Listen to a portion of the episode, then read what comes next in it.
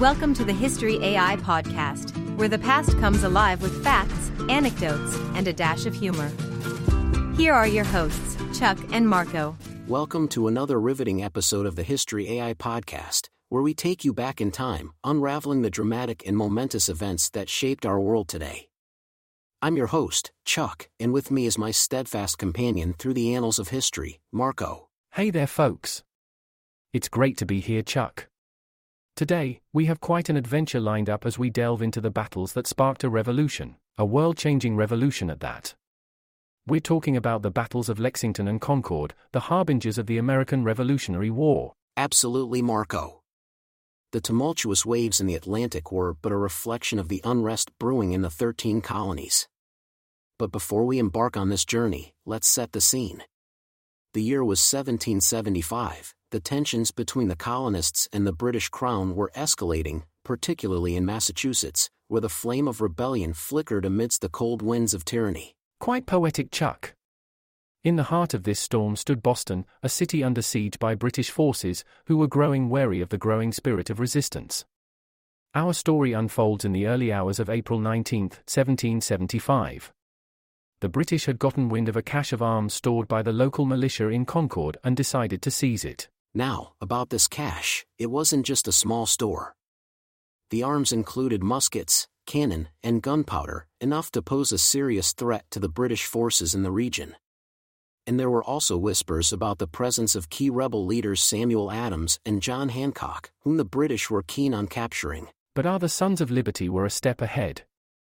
They'd gotten wind of the British plans through their network of spies. Dr. Joseph Warren, a key figure in the Patriot movement, dispatched Paul Revere and William Dawes on their midnight ride to warn the militias and gather troops to confront the British.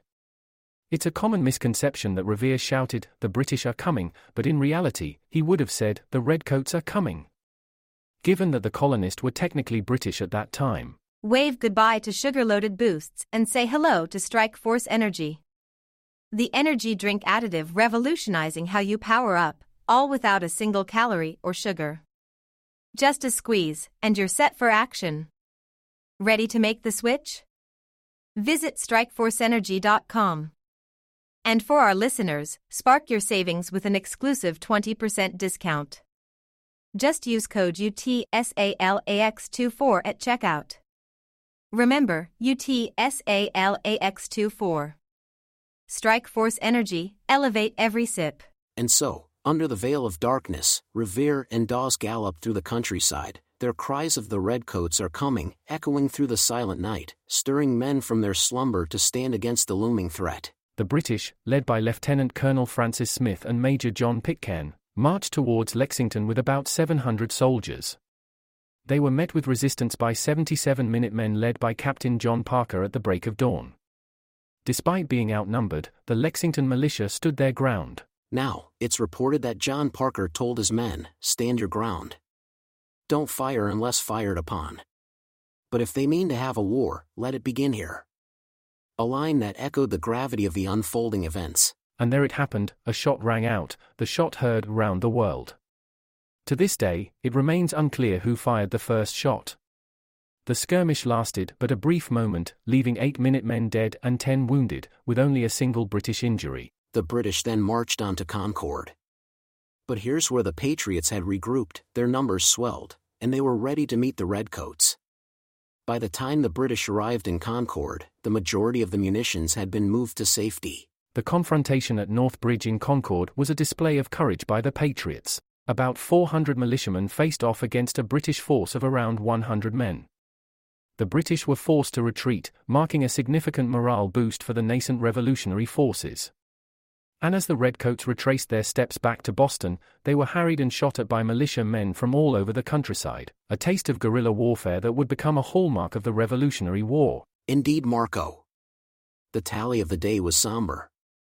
The British suffered 273 casualties, while the Patriots had 95. The ripples of these battles resonated far and wide, not just in the 13 colonies, but across the Atlantic. It was a clear statement the colonists were willing to fight for their rights, for their freedom. And it wasn't just a military confrontation, it was a clash of ideologies. The aftermath saw a swell of support for the Patriot cause.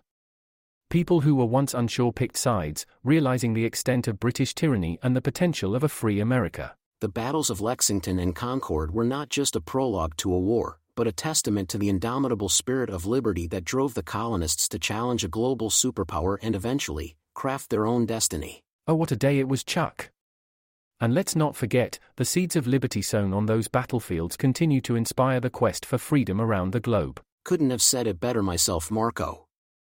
It's in these echoes from the past that we often find the melodies of our future. We want to extend a hearty thank you to our listeners for joining us on this journey back in time. A special shout out to our loyal listeners from Portland, Council Bluffs, Ashburn, Taft, Purdue, Brussels, and San Jose. Your support means the world to us. Don't forget to rate, subscribe, and share the History AI podcast. Until next time, take care and keep exploring the pages of history.